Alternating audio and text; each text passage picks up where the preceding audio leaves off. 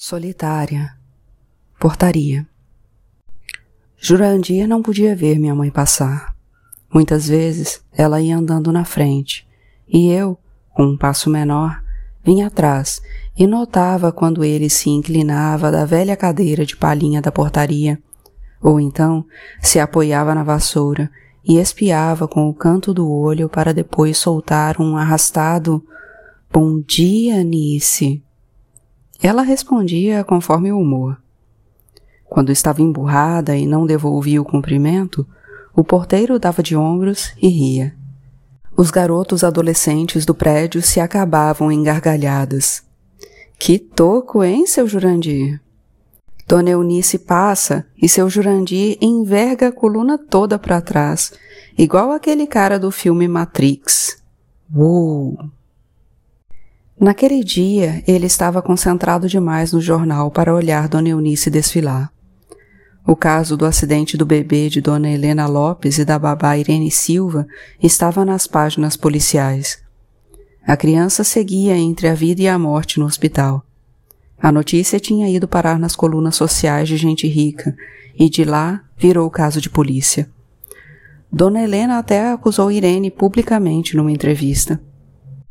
Minha mãe parou seu apressado trajeto habitual rumo ao elevador de serviço e, tentando ler por cima dos óculos escuros, abaixou um pouquinho as lentes para olhar o jornal por cima do ombro de Jurandir.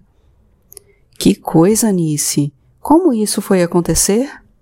Ela contou por alto, com evasivas, e estancou no meio da narrativa. O que foi, Jurandir? Tá olhando o quê? Como você é bonita!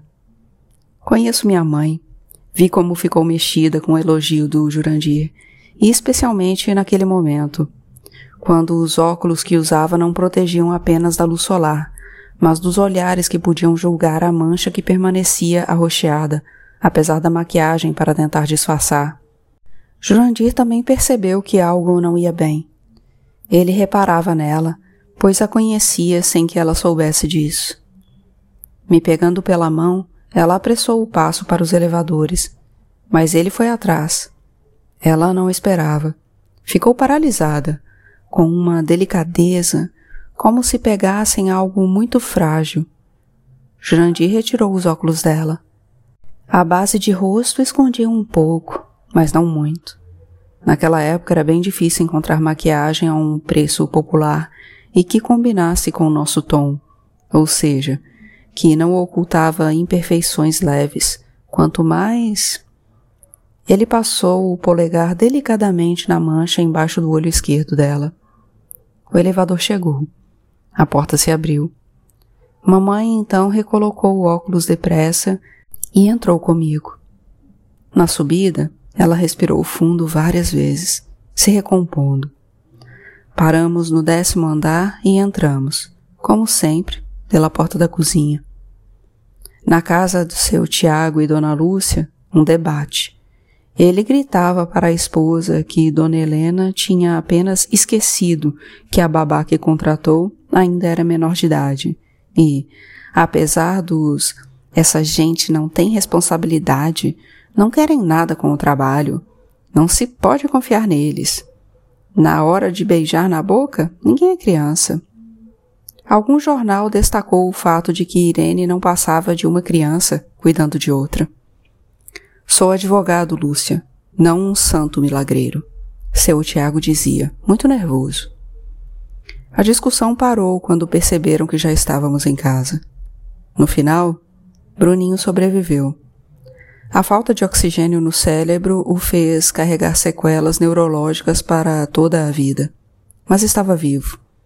Então acharam por bem abafar o caso todo e moveram seus contatos para isso. Seu Tiago podia não ser milagreiro, mas quem tem dinheiro faz os milagres acontecerem. Foram dias muito pesados. A internação da criança, as notícias, o desespero dos pais.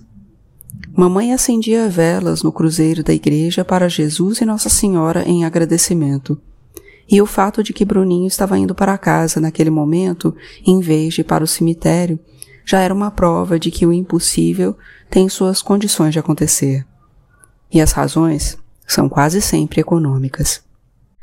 Tal qual uma mercadoria com defeito que é devolvida com raiva ao fabricante, Irene foi mandada de volta à sua família no interior do estado, de onde saíra aos 11 anos para trabalhar.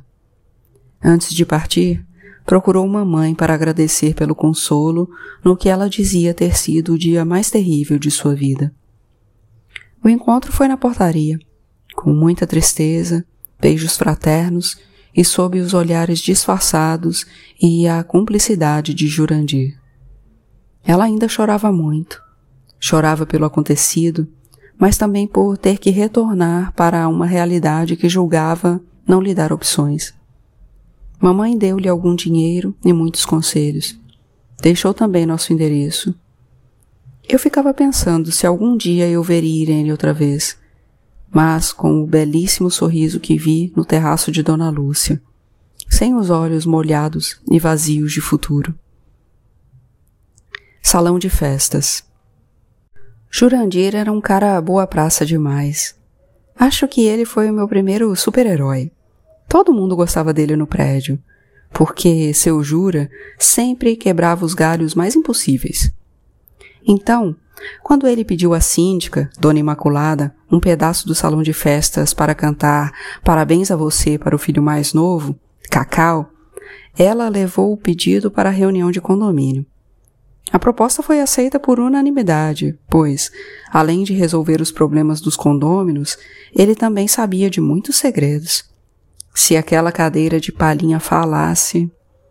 Jura era viúvo.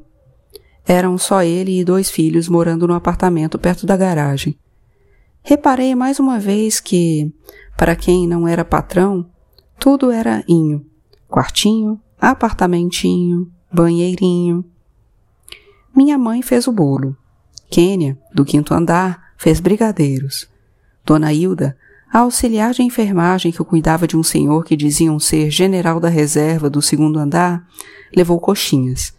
E o faxineiro marciano uns guaranás.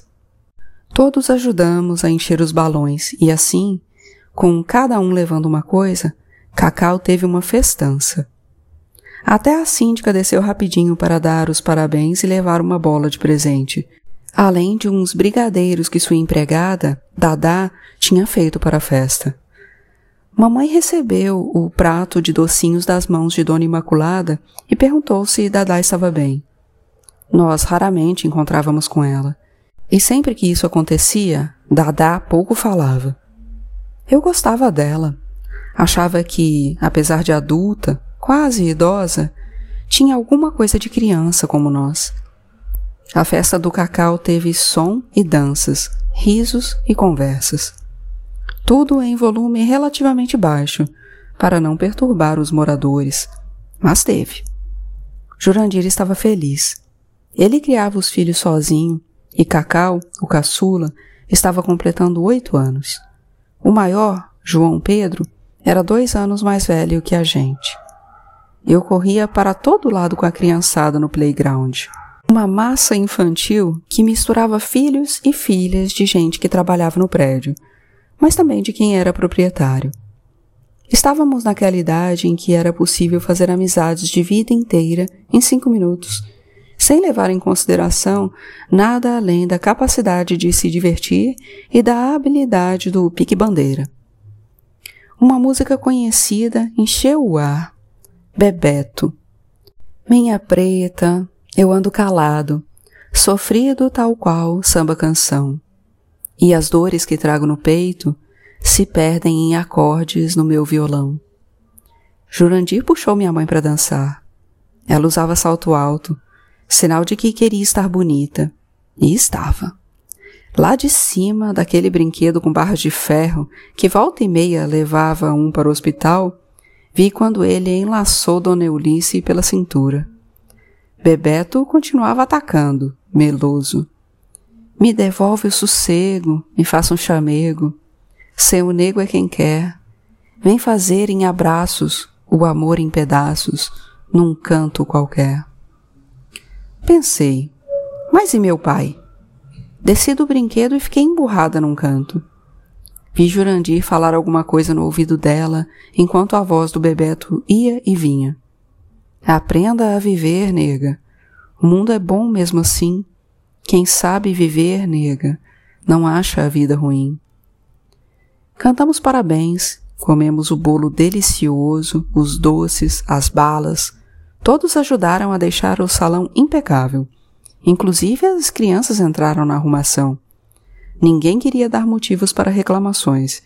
E assim, quem sabe seria possível repetir outro dia uma festa tão bacana. Antes de subirmos para o apartamento, Jurandir puxou minha mãe pelo braço. Prometes que vai pensar? Ela o olhou, tímida e enigmática, e bateu à porta da área de serviço com um sorrisinho nos lábios, cantarolando a música do Bebeto. Eu não sabia o porquê, mas estava muito irritada com a felicidade dela. Hoje até sei, mas. Bem, o som estridente do interfone tirou Dona Eunice dos seus sonhos. No outro lado da linha, uma voz conhecida, uma voz que destilava álcool e rudeza. Meu pai. Portão. Ela sabia do que meu pai era capaz quando estava bêbado e não queria correr o risco de perder o trabalho. Nem trocou de roupa, só tirou os saltos apressadamente e pôs uma sandália baixa. Foi correndo ao quartinho, pegou alguma coisa por lá, abriu a porta e pediu que eu descesse com ela. Estava prevendo problemas, e minha presença talvez o inibisse de fazer um escândalo, agredi-la ou algo do gênero. Marciano, o porteiro do turno da noite, abriu o portão, mas não sem antes perguntar se ela realmente o conhecia. Meu pai esboçou um sorriso. Tá bonita? Sempre trabalha arrumada assim? E a essa hora? Disse ele com um hálito forte que conhecíamos bem. Minha mãe estava muito nervosa, mas tentou disfarçar. Dei um jeito de apressar a conversa, arrancando dele o motivo de ter ido até ali. Ele disse que estava sem nenhum dinheiro e ela entregou o que tinha ido pegar no quartinho, algumas de suas economias. Conheço esse vestido. Não foi aquele que você usou comigo outro dia, no churrasco? Tá fazendo o que com ele no trabalho? A essa hora, de batom e cheirando a perfume. Ele foi subindo o tom. Na portaria, além de Marciano, tinha chegado também Jurandir. Ele desceu apressado e abriu o portão. Tá tudo bem aí, Nice? Nice? Quem é esse que te chama assim? Então esse é o seu macho? Por isso que você decidiu morar no serviço? Puta! Jurandir se encrespou. Disse que nunca tiveram nada, mas que não ia assistir calado ninguém a ofender Dona Eunice daquela forma. Começou um bate-boca tremendo que minha mãe tentava apaziguar. Só conseguiu que se calassem brevemente quando gritou: Olha, menina! Os três me olharam, como se fosse a primeira vez que me viam na vida. Escutei quando meu pai disse no ouvido dela, bem baixinho, para que Jurandir não ouvisse: Cuida da nossa filha. Ela está crescendo aqui e eu sei o que pode acontecer nesse ambiente de rico. A gente baixa a guarda quando está perto do dinheiro. Se um desses moleques fizer alguma coisa com a minha menina, eu mato. Você sabe que estou falando sério. Dona Imaculada acendeu a luz de seu apartamento, e a lâmpada funcionou como aqueles jatinhos de água que descem quando tem ameaça de incêndio. A discussão esfriou, e meu pai saiu a muito custo, cambaleando e levando boa parte do dinheiro que minha mãe tinha juntado para comprar os remédios da minha avó. Mamãe franziu a testa e ficou um tempo olhando enquanto ele se afastava com aquele andar trôpego. Aonde iria aquela hora, levando um dinheiro tão suado e necessário? O que passava pela cabeça dele? Mamãe falou baixinho seu nome, Sérgio, como que lembrando de um tempo em que tudo era diferente. O que teria acontecido com ele? O que teria acontecido com eles? Assim que o portão se fechou, ela se sentou na escada que levava à portaria. Nem parecia aquela pessoa que estava dançando, rindo e se divertindo poucos minutos antes. Aparentava um cansaço crônico. Jurandir tentava em vão fazer com que ela se levantasse quando a síndica apareceu. Mamãe implorou para que ela não contasse nada a Dona Lúcia e seu Tiago. A mulher arrancou dela a promessa de que meu pai nunca mais apareceria. Mesmo sem ter como prometer algo assim, ela jurou. Pronto. Tínhamos mais uma credora de gratidão eterna para anotar na nossa caderneta. Calçada. Papai sempre foi um homem que achava que o céu era um teto melhor que o das casas. A rua o atraía enormemente. Até a profissão dele era com o céu sobre a cabeça, jardineiro. Eu achava linda a habilidade dele com as plantas, com a terra. Fico pensando em como um homem que lidava com coisas tão delicadas era capaz de, às vezes, se transformar por pouca coisa e se tornar uma pessoa bruta, dura, áspera. Na minha cabeça, ele gostava mais da calçada do que do sofá da nossa sala. Minha mãe e minha avó várias vezes foram pegá-lo na rua, em algum canto onde caíra bêbado. Depois que passava o porre, ele chorava, dizia que aquilo não se repetiria, e no dia seguinte bastava um gole e. Não sei como ele conseguia viver assim. Era cansativo para todo mundo, mas principalmente para ele. No caminho para o trabalho da minha mãe, Passávamos por vários lugares lotados de população em situação de rua. Cacau, anos depois, me ensinou essa expressão. Ninguém quer viver assim, Mabel. As pessoas vão para a rua por muitos motivos e circunstâncias, ele disse. Era uma confusão na minha cabeça, porque papai parecia gostar de perambular sem rumo, sentindo o ar da noite. Levei anos para entender que não Ninguém quer viver assim. Mas, até eu assimilar tudo o que acontecia com ele, muita coisa se passou. Foi preciso que eu crescesse para compreender que todo mundo tem uma história e que eu não podia cobrar coisas que ele nunca aprendeu a dar. Papai sumiu na noite como um fantasma dele mesmo. E eu segui, querendo ver os dois juntos para sempre, querendo uma família, como as que via no edifício de Dona Lúcia. Assim como achava que os ambientes e os objetos para quem não era patrão eram pequenos e frágeis, pensava que toda a família de quem não era patrão era desmanchada e pela metade. Demorou para eu entender, mas foi ali, naquela calçada, que percebi que estava crescendo, pois finalmente comecei a enxergar a profundidade do que acontecia entre eles eu ficava apavorada quando o papai deixava de ser aquele homem tão doce, que me ensinava coisas bonitas sobre como lidar com as plantas e a terra, para se transformar em alguém assustador. Mas não era tão simples como pensavam algumas pessoas.